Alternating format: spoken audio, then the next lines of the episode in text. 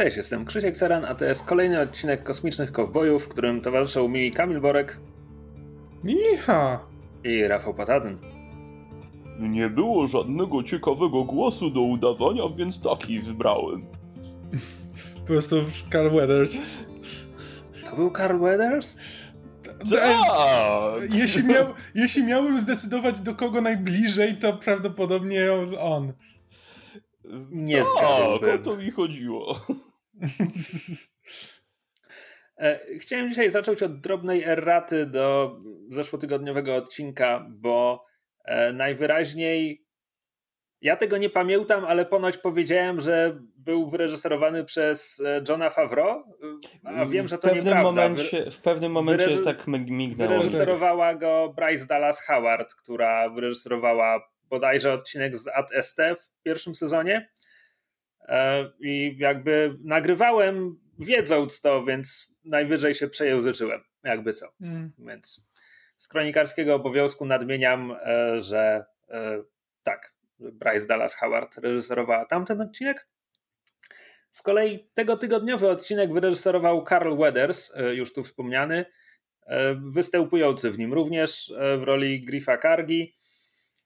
E, Hmm. I co? E, I co? Obstawialiśmy na koniec poprzedniego odcinka, co się będzie działo w tym. I kto mówił, że Mhm. będzie sidequest, żeby naprawić Razor Questa? Kto mówił? Kto mówił? Kto ma dwa kciuki i to mówił? Ja. Ja to Ty, mówiłem. Krzysiek, jeju, jaki ty jesteś mądry, przewidujący i twoja Nie, to wiedza ten na serial jest temat... taki przewidywalny. Znaczy, y, Dobra, to Ja nie będę ci normalnie- komplementów prawił.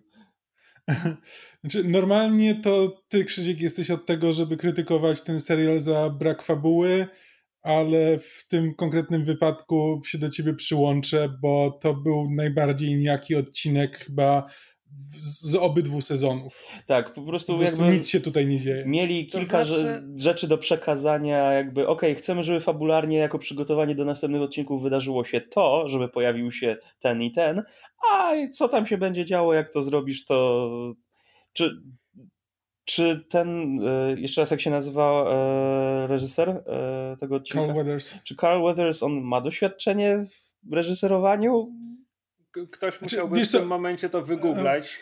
Znaczy, przede wszystkim reżyser w przypadku seriali to jest e, totalny, totalnie jakby rzemieślnik. Jakby zazwyczaj reżyser przy serialu, e, znaczy reżyser pojedynczego odcinka nie ma wiele do powiedzenia na temat kształtu tego odcinka. Jest po prostu od tego, żeby jakby powiedzieć aktorom, co mają w danej scenie robić i jak to czuć, ale nie ma wpływu na jakby na kreatywną część, bo to jest jakby to jest zadanie showrunnera, scenarzysty e, i to są jakby decyzje. Jakby reżysery, reżyserzy przy serialach to często po prostu jakby przychodzą, dostają scenariusz i, i tyle.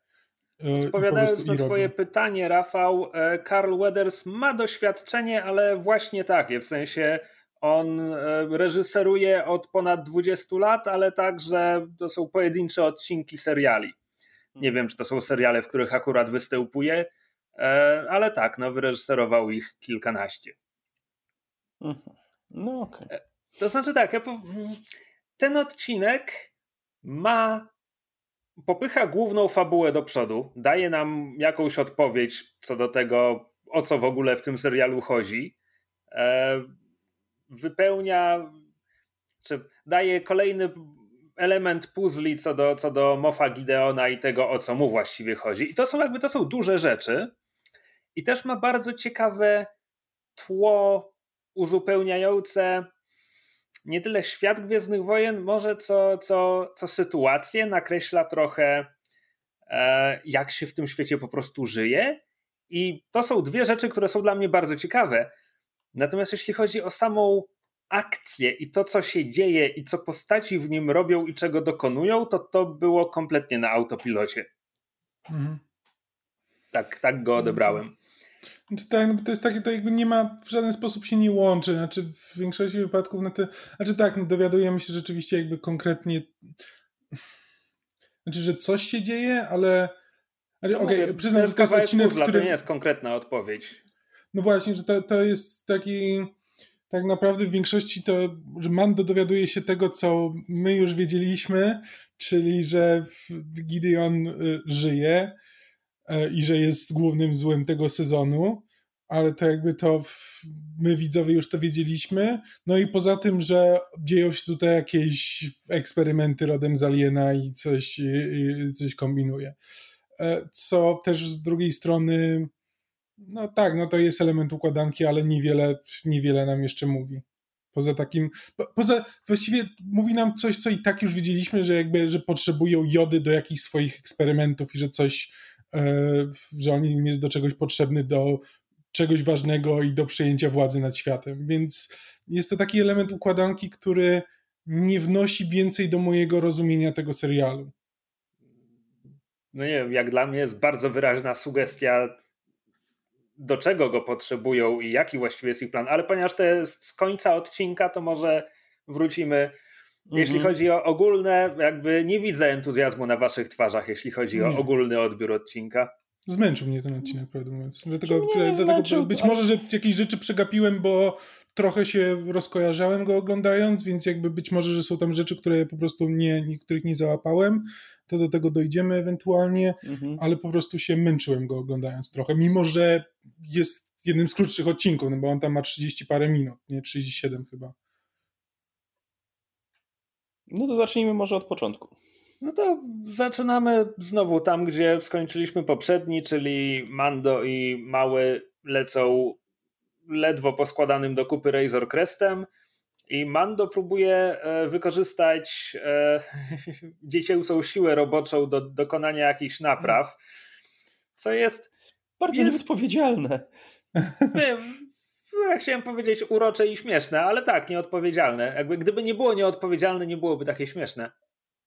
E, więc e, okej, okay, no zaczynamy od, od slapsticku i e, znaczy muszę powiedzieć, ta scena nawet miała pewien suspens, bo masz, masz małego z tymi dwoma kabelkami i masz powiedziane tylko ich nie stykaj, więc czekasz tylko aż je zetknie. A jest to odwleczone w czasie, tak żeby faktycznie zbudować tam pewne napięcie. Mhm. E, wysokie napięcie. E, także spoko, prawda? E, w związku z czym potem nad, nad czarką zupy Mando stwierdza, że tak, tak się nie da, to to nidy rydy i że muszą czy polecieć po... na naprawy. Czy my po raz pierwszy widzimy w jaki sposób Mando je? E, to znaczy w poprzednim sezonie po prostu czekał aż go zostawiał samego w pomieszczeniu i wtedy zdejmował hełm do jedzenia. E, więc to takie unoszenie hełmu, żeby, żeby się chyłkiem napić, to, to coś nowego chyba. Okej. Okay. Co swoją drogą on powinien być w stanie zdjąć hełm przy małym jodzie, biorąc pod uwagę, że mały joda jest oficjalnie częścią jego klanu, dopóki go nie odda jego ludowi. Jakby pani, pani mamy... Kowal to powiedziała. Ale mamy Ale powiedziane, że oni przy sobie zdejmują te hełmy? nie można zdejmować. Mando przy sobie nie zdejmują hełmów?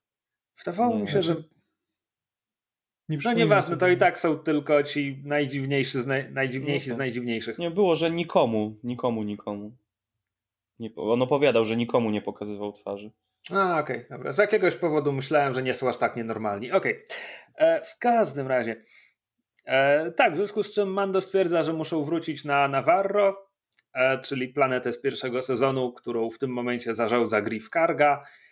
E, co też robią. I tutaj mamy przebitkę na to, co się dzieje w międzyczasie na Navarro, bo gromada jakichś akwaliszy dzieli łupy gdzieś tam, coś tam. Ja nie wiem, co ci bandyci to zrobili komu. Te, Musieli rasa pokazać się akwalisze? Tak, to są akwalisze. E, znamy... Ja po prostu miałem w notatkach mam Melina doktorów Ewazanów. E, Ale to w ogóle mylisz. Nawet nie jest doktor Ewazan. To nie bo... jest doktor Ewazan, to, to, to Ponda Baba.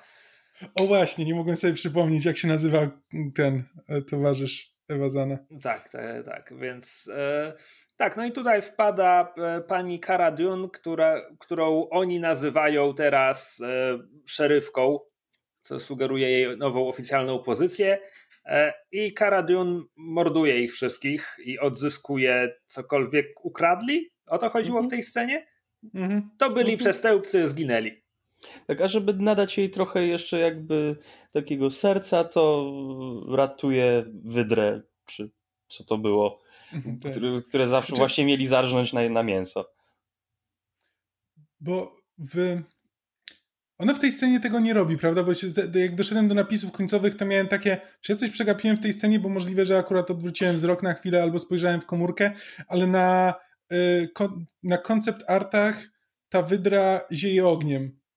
Nie, w filmie nie, nie robi nie tego okay. w serialu. Dobrze. Miała czerwone oczy.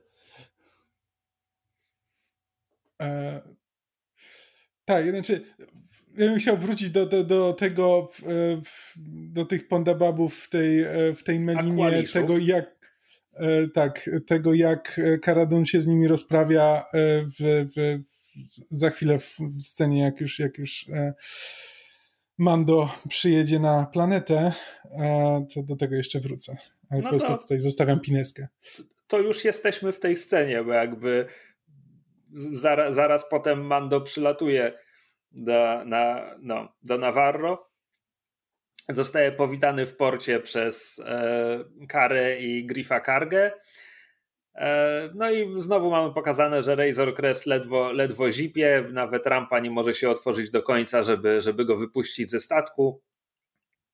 E, no i szybko, szybko w rozmowie e, ten Mando pyta, czy naprawią mu statek na kredyt. Griff Karga mówi, coś wymyślimy i rozkazuje swoim najlepszym ludziom, żeby natychmiast się tym zajęli. Na koniec odcinka przekonamy się, że to faktycznie byli najlepsi ludzie, jakich miał. To są najlepsi Właśnie. mechanicy w galaktyce po prostu. Kurde, Ale wrócimy do tego na koniec odcinka. E, No i kiedy tak odchodzą, odchodzą we czwórkę, e, to jeszcze mamy zbliżenie na e, kosmicznego mechanika, czy kosmiczną panią mechanik, która patrzy za nimi. I już, już wiemy, że to jest jakiś szpion. Jakby Tak, to ten- ujęcie nie pozostawia tak. żadnych wątpliwości. Odpowiednik, wiesz, skąd będziesz wiedział, że jest zły? Będzie oczami robił tak na boki. Mniej więcej tak. E, No to mówiłeś, że jak już Mando przyleci na Navarro, będziesz chciał coś powiedzieć o stylu Znaczy, walki bo- Kary Dune.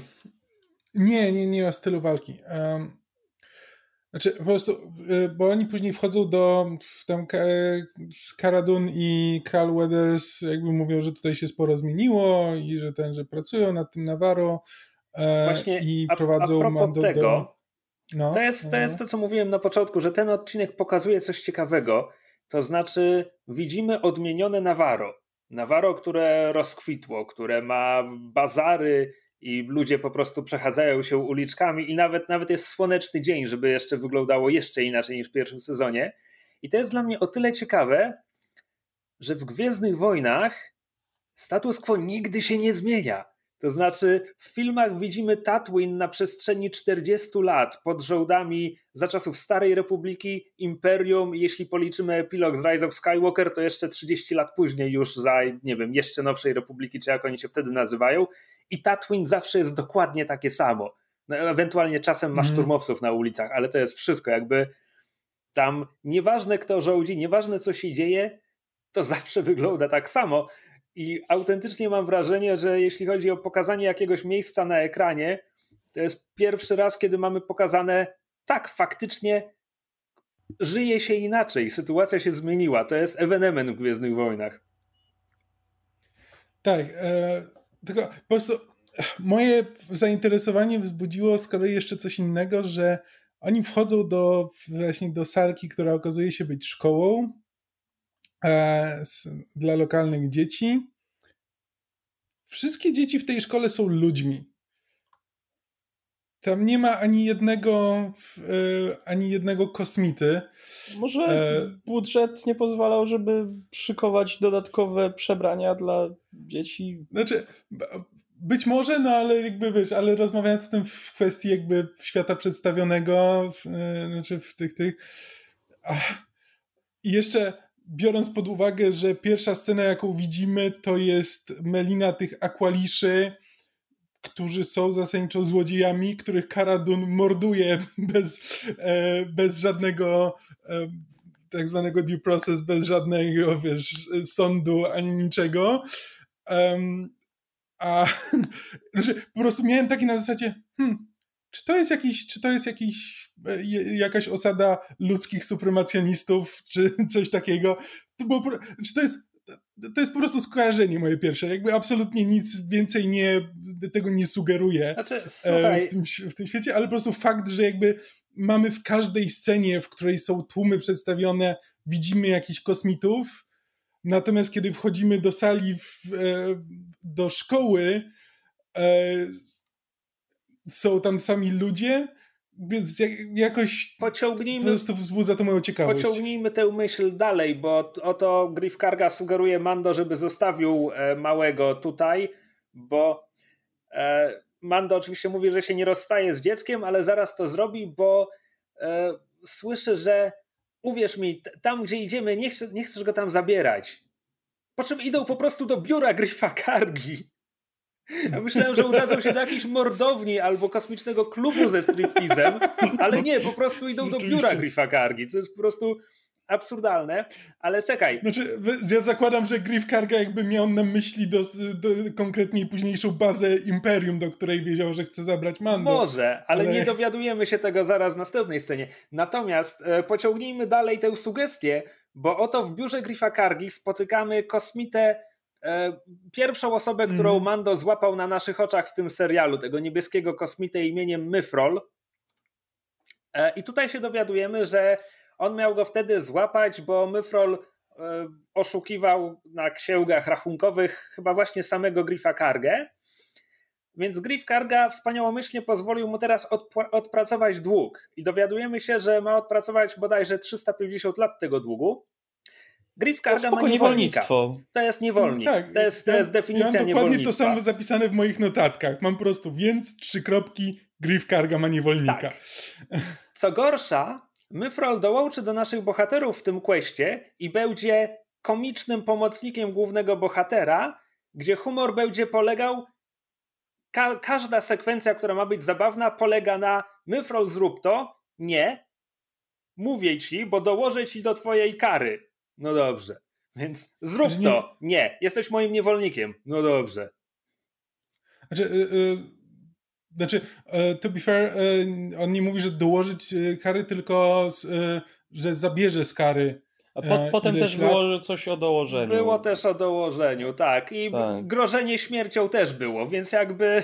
Znaczy, tak, bo nawet, chcia, nawet, chciałem do tego dojść, że jakby w momencie, kiedy tam dochodzą do e, tego terminala, do którego mają włączyć e, autodestrukcję, to już nie ma żadnego, e, wiesz, do, dostaniesz kolejnych 30 lat mniej, tylko po prostu idź tam i zrób to, idź tam w to niebezpieczne miejsce, a my będziemy stać tutaj przy drzwiach. Tak, a do tego dodajmy sobie sobie, że z pierwszego sezonu wiemy, że Griff Karga, zanim został łącznikiem gildii nagród, gildii łowców nagród i zanim przyjął na siebie rolę zarządcy Navarro, przed tym wszystkim był po prostu imperialnym gubernatorem gdzieś tam. Więc w momencie, gdy mamy e, miejscowość, która teraz rozkwita z handlu, ale w szkole są same ludzkie dzieci, a gubernator ma kosmitę, który jest niewolnikiem, to tak, wyłania się z tego bardzo zły obraz sytuacji. A jedyni, a jedyni przestępcy, których mamy pokaz- pokazanych, to są kosmici. Którzy, którzy zostają który... błyskawicznie zamordowani. Tak, za kradzież. Więc. Tak, znaczy, tak naprawdę nie wiemy za co. Te, te dialogi tak, były tak. strasznie Mo- niejasne. Może strzelili pierwsi. Pewnie. No dobra, e, w każdym razie. Że, nawet chciałem powiedzieć, że wiesz, no, może, może to nie była kradzież, może zamordowali właścicieli tych i ukradli, ale nie, bo Karadon mówi, że musi to zwrócić e, prawowitym właścicielom, więc właściciele żyją. Może to była prawi... tylko kradzież. Prawowici właściciele to dzieci, sieroty, osierocone A, przez. Okay. No, jasne. Ja to tak jasne. rozumiem każdym razie, więc tak, więc e, Griff e, tłumaczy Mando, co Mando może dla niego zrobić w zamian za te naprawy statku.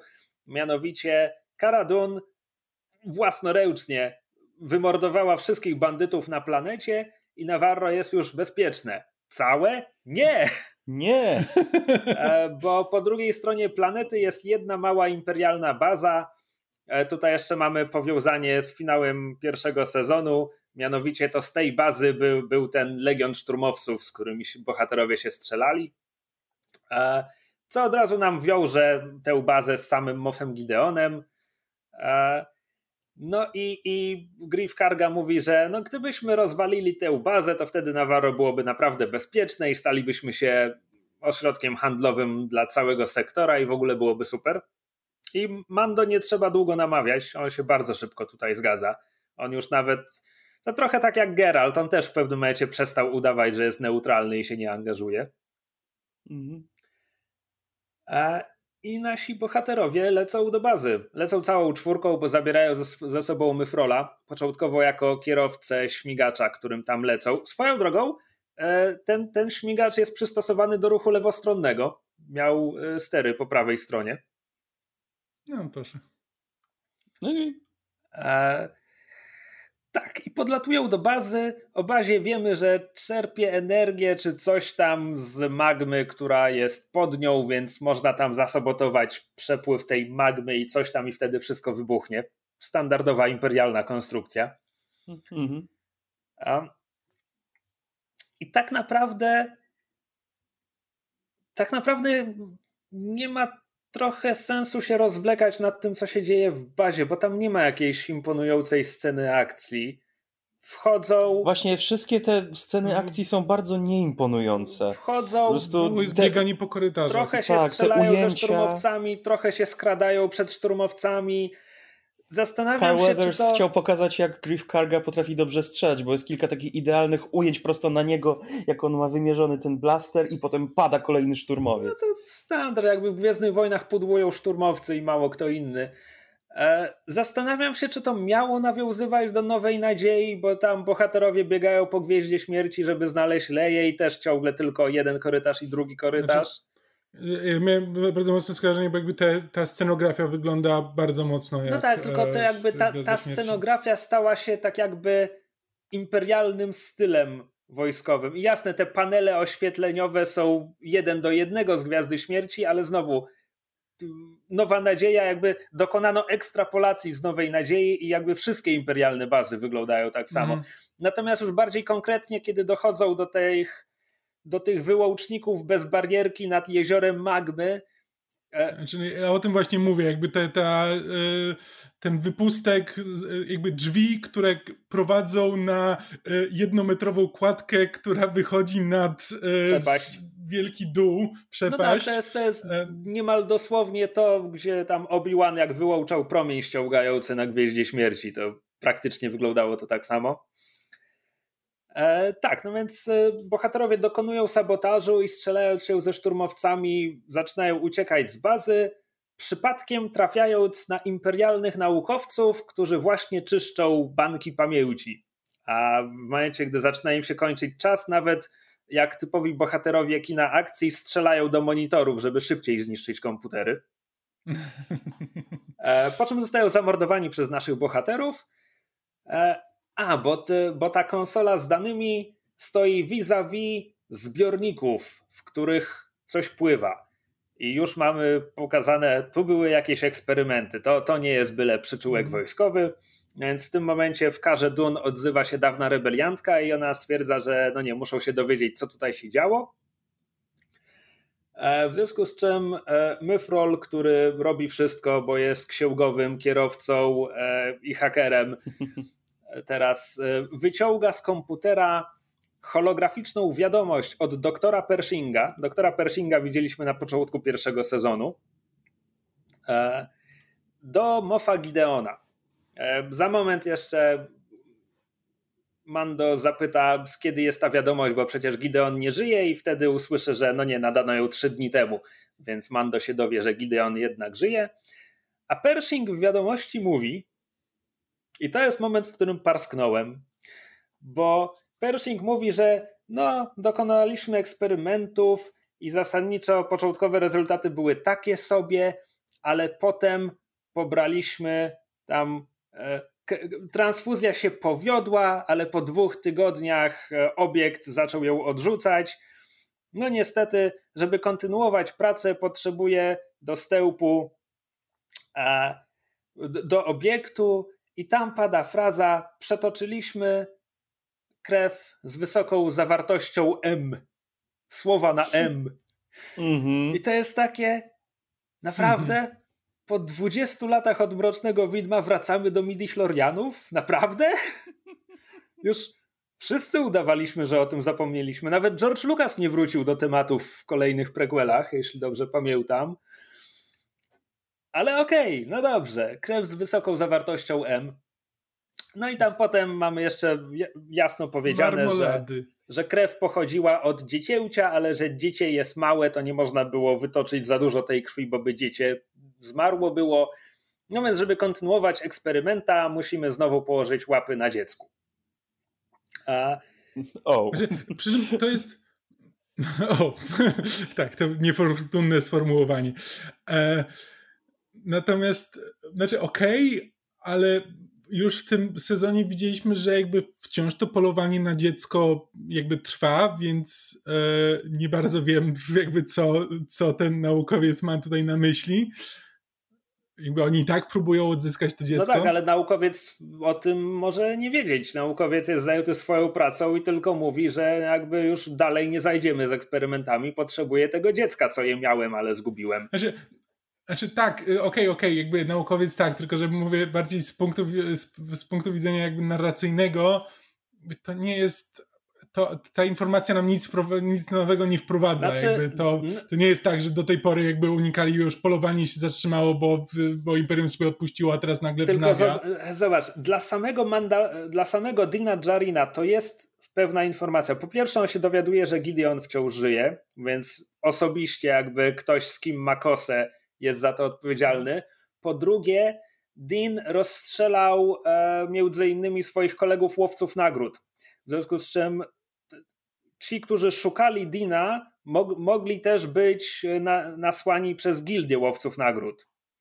Co, co okay. prawda, na koniec bodajże pierwszego sezonu Griff Karga obiecywał mu, mu, że ułagodzi sprawę z gildią. Ale to było po to, żeby wciągnąć go w pułapkę, więc może potem tego nie zrobił, zapomniał, że coś. E, no tak. E, więc tak, więc e, po, po tej holograficznej wiadomości nasi bohaterowie uciekają dalej. E, a no to jest jeszcze konkretnie dla tego odcinka to służy temu, żeby oddzielić Mando od pozostałej trójki, bo Kara mu mówi: hej, wracaj, bo ze swoim plecakiem rakietowym będziesz w Navarro szybciej niż my, bo dziecku może coś grozić, skoro Imperium na nim wciąż zależy. Co oznacza, że przez kolejne nie wiem ile minut, ale przez bardzo długą sekwencję akcji Mando nie ma na ekranie i śledzimy tylko Karę Dion, Griffa Kargę i Smurfa. Którzy po drodze zastrzelili kilkunastu stormtrooperów, a później zostali przyparci do muru przez dwóch, którzy zostali w tej windzie, z której wyjechali. I muszą jednak wykorzystać z tego, muszą skorzystać z tego pistoletu zawieszonego na ścianie parę scen wcześniej ja, ja, ja jak, jak pokazywali ten transporter, ja wiedziałem, że nim będą uciekali. No, tak, no. To nie... Tak, jestem bardzo sprytny. E, w każdym razie tak, więc pakują się do jakiegoś imperialnego transportowca wojskowego opancerzonego. Który byłby wart mnóstwo na czarnym rynku. Z jakiegoś powodu. Mhm. Trochę tego nie rozumiem, ale znowu logika. Może jako zabytek.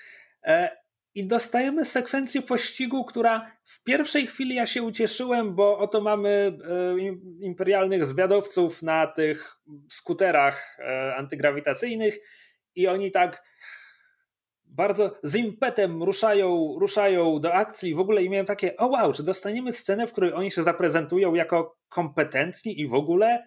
Nie, zaraz dwóch z nich wpada na skały.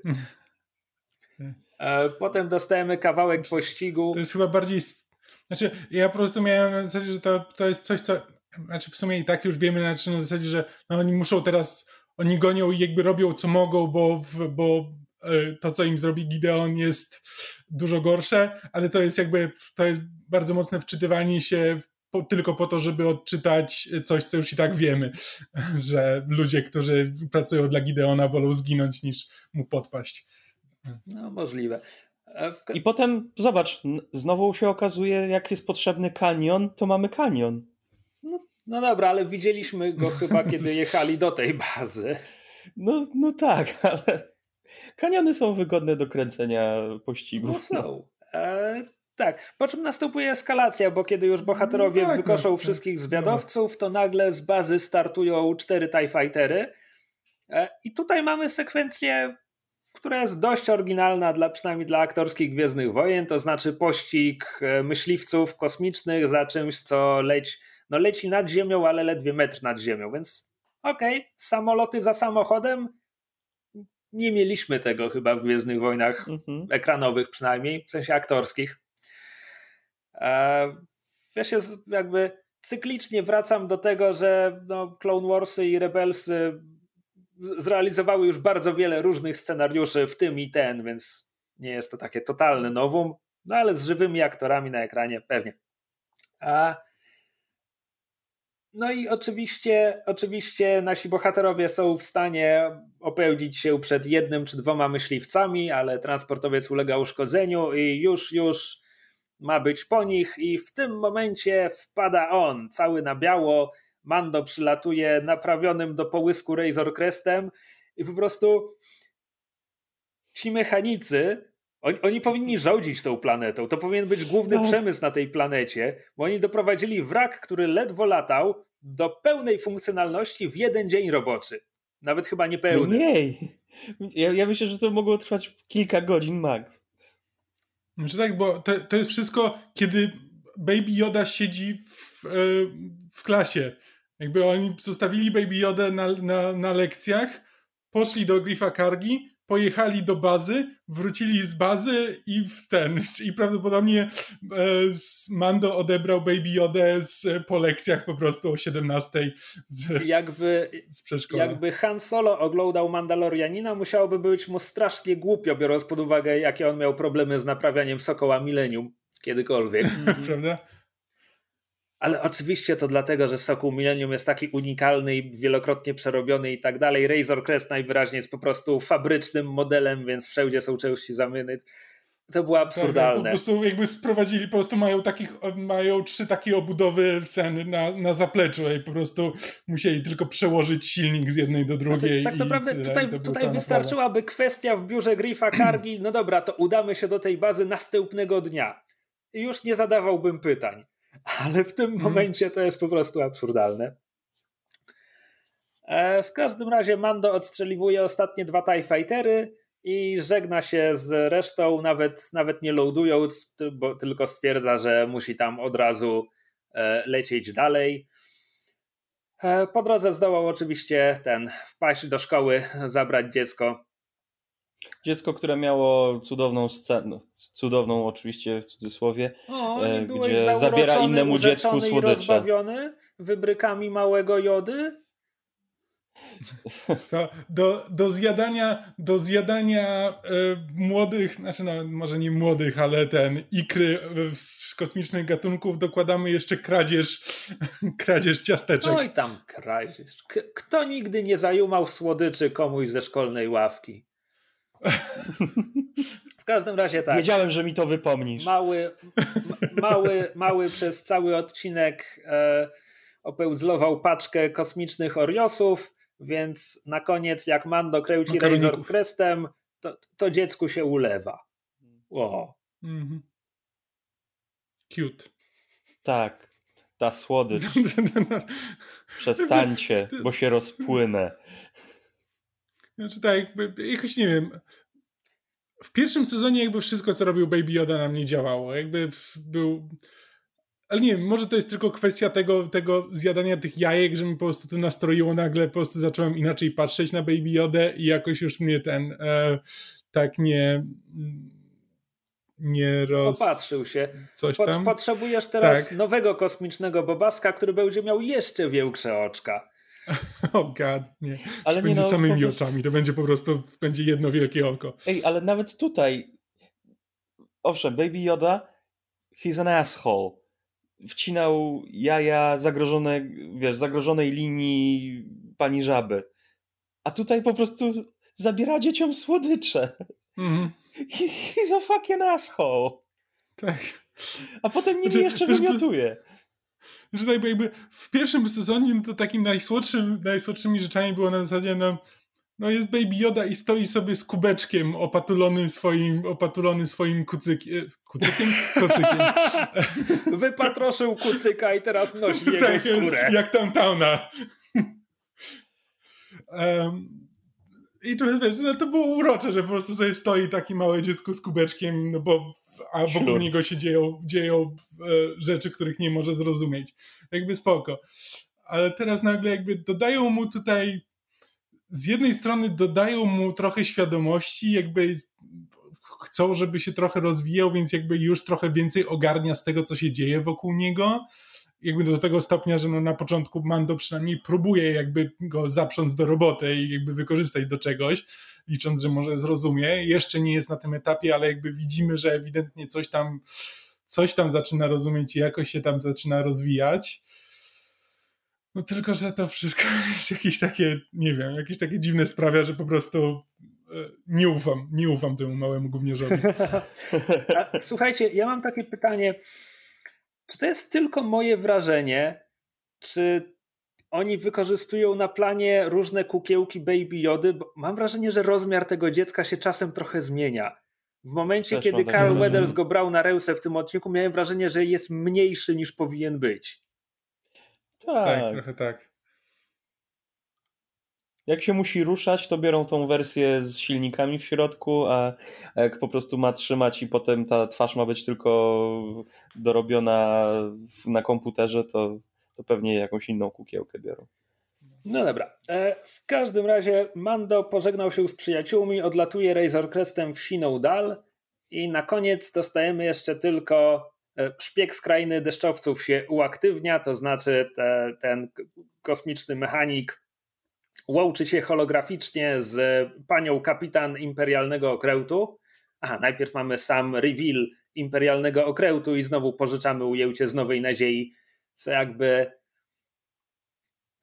ono jest tak strasznie opatrzone, że jeśli coś, co nie jest Gwiezdnymi Wojnami to robi, to ja mam takie, no to wszyscy znamy ten film, on ma 40 lat w Gwiezdnych Wojnach jakoś jeszcze ujdzie, ale czasem też kręcę oczami.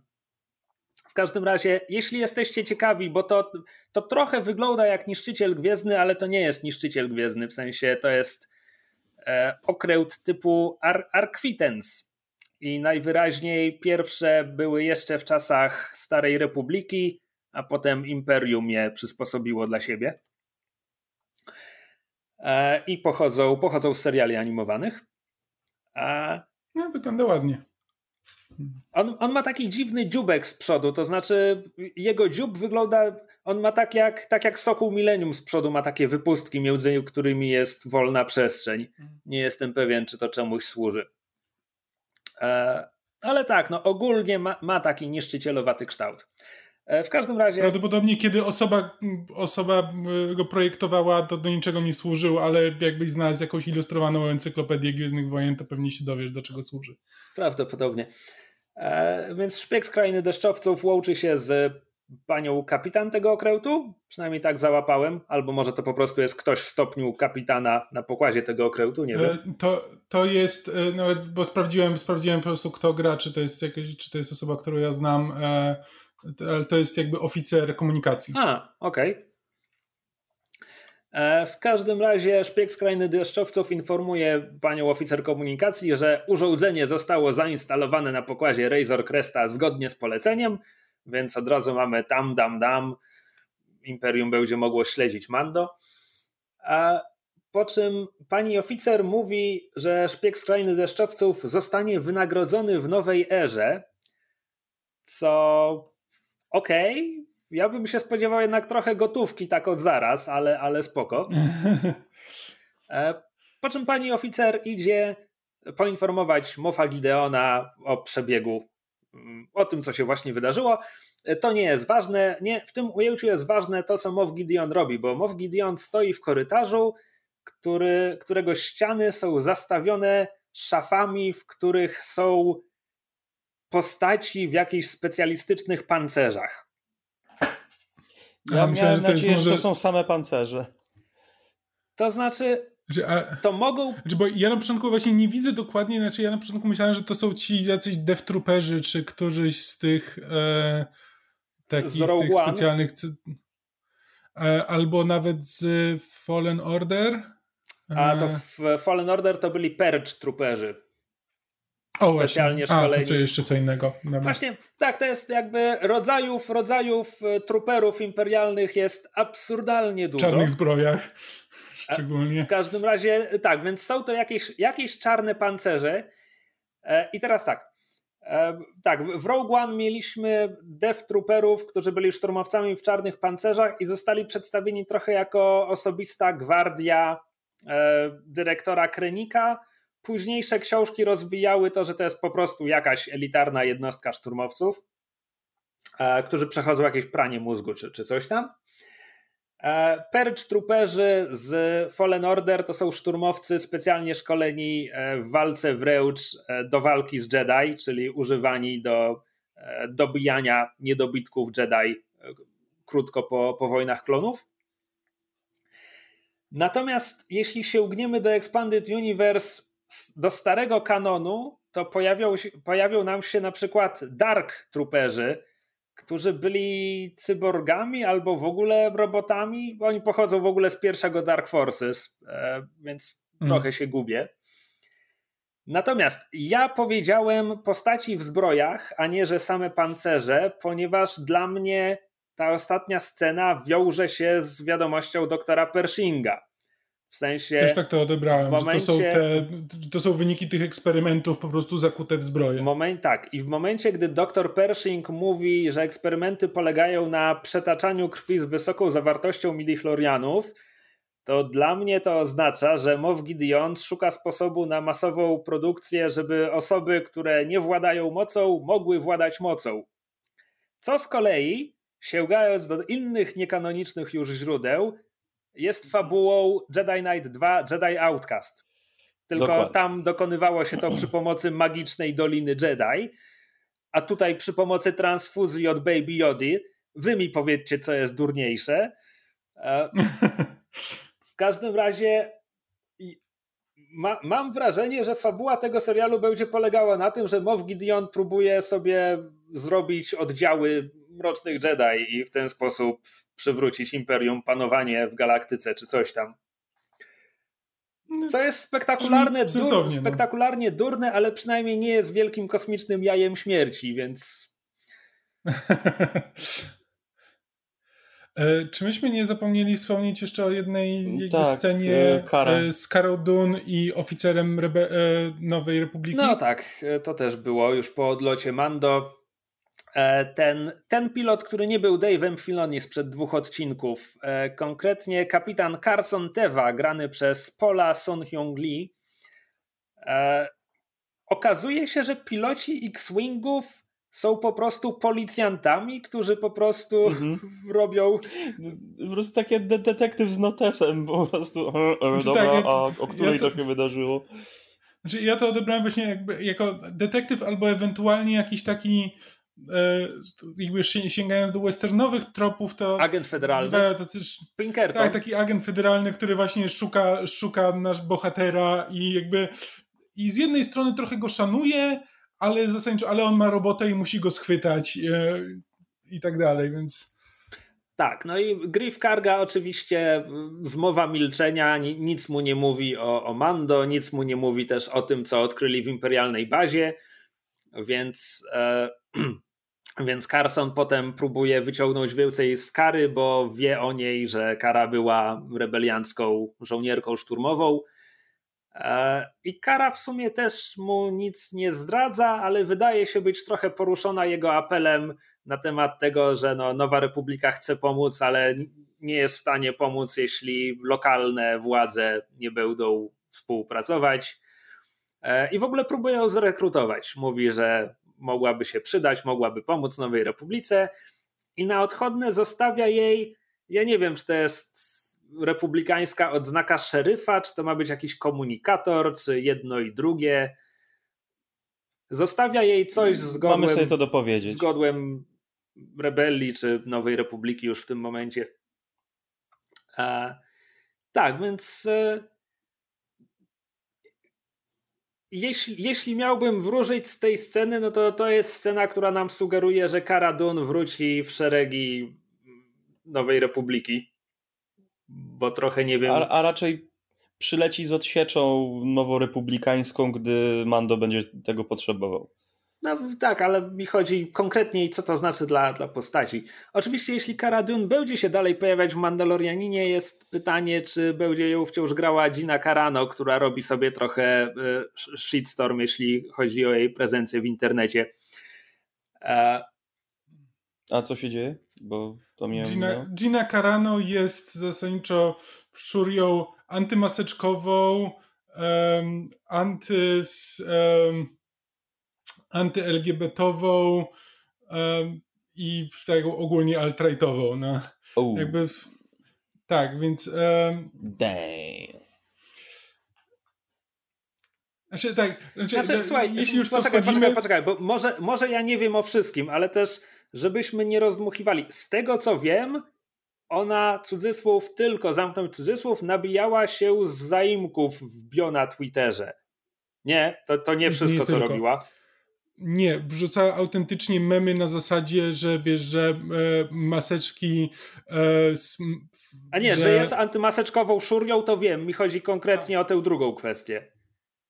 A, o drugą kwestię. E, był, cały, był cały artykuł o tym, ale tak, na zasadniczo tak, jakby pierwsze, bo to, to był pierwszy chyba taka rzecz, kiedy zaczęto, zaczęto o niej mówić, to, były, to była jakby kwestia nabijania się z zaimków i tam miała jakby, a ponieważ Pedro, Pedro Pascal, e, tak, Pedro Pascal, dobrze, przepraszam, zdawało się, go pomyliłem z, z kimś innym, nieważne.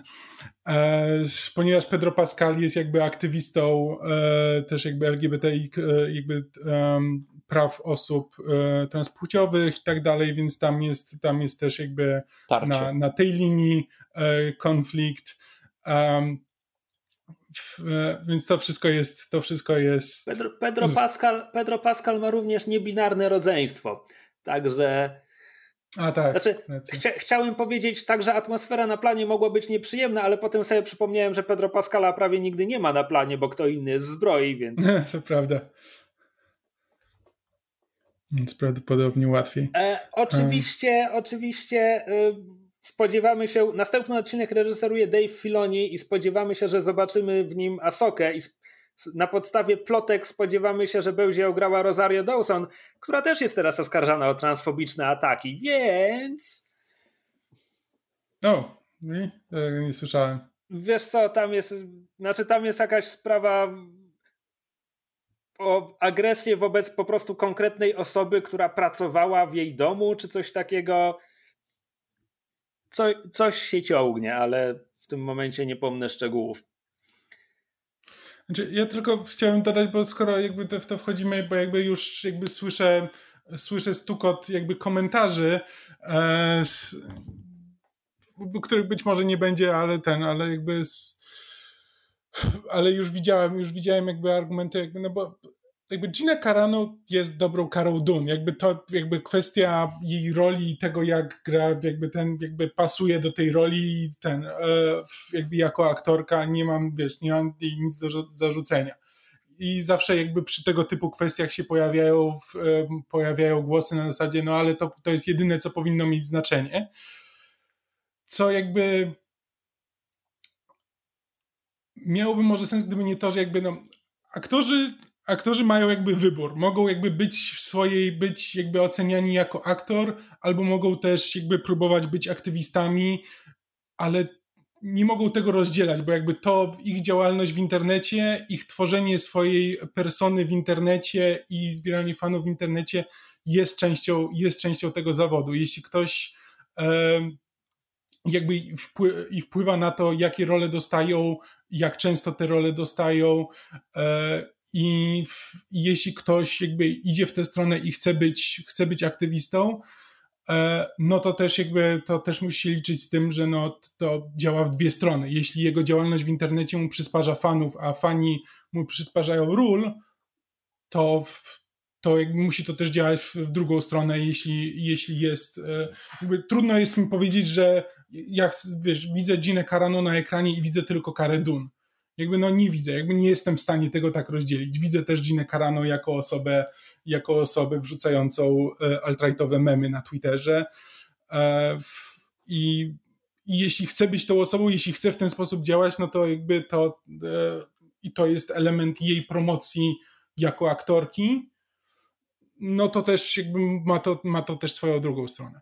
Nie, chciałem e, nie mam, wiesz, nie, nie przemyślałem tego, bo nie sądziłem, że będziemy w to wchodzić w tym odcinku, nie mam, wiesz, nie mam przemyślanego argumentu w tym momencie i dobrze, dobrze powiedzianego, ale po prostu chciałem, zanim ktoś już zacznie pisać, że, że to nie ma żadnego znaczenia, to przynajmniej się do tego odnieść zawczasu.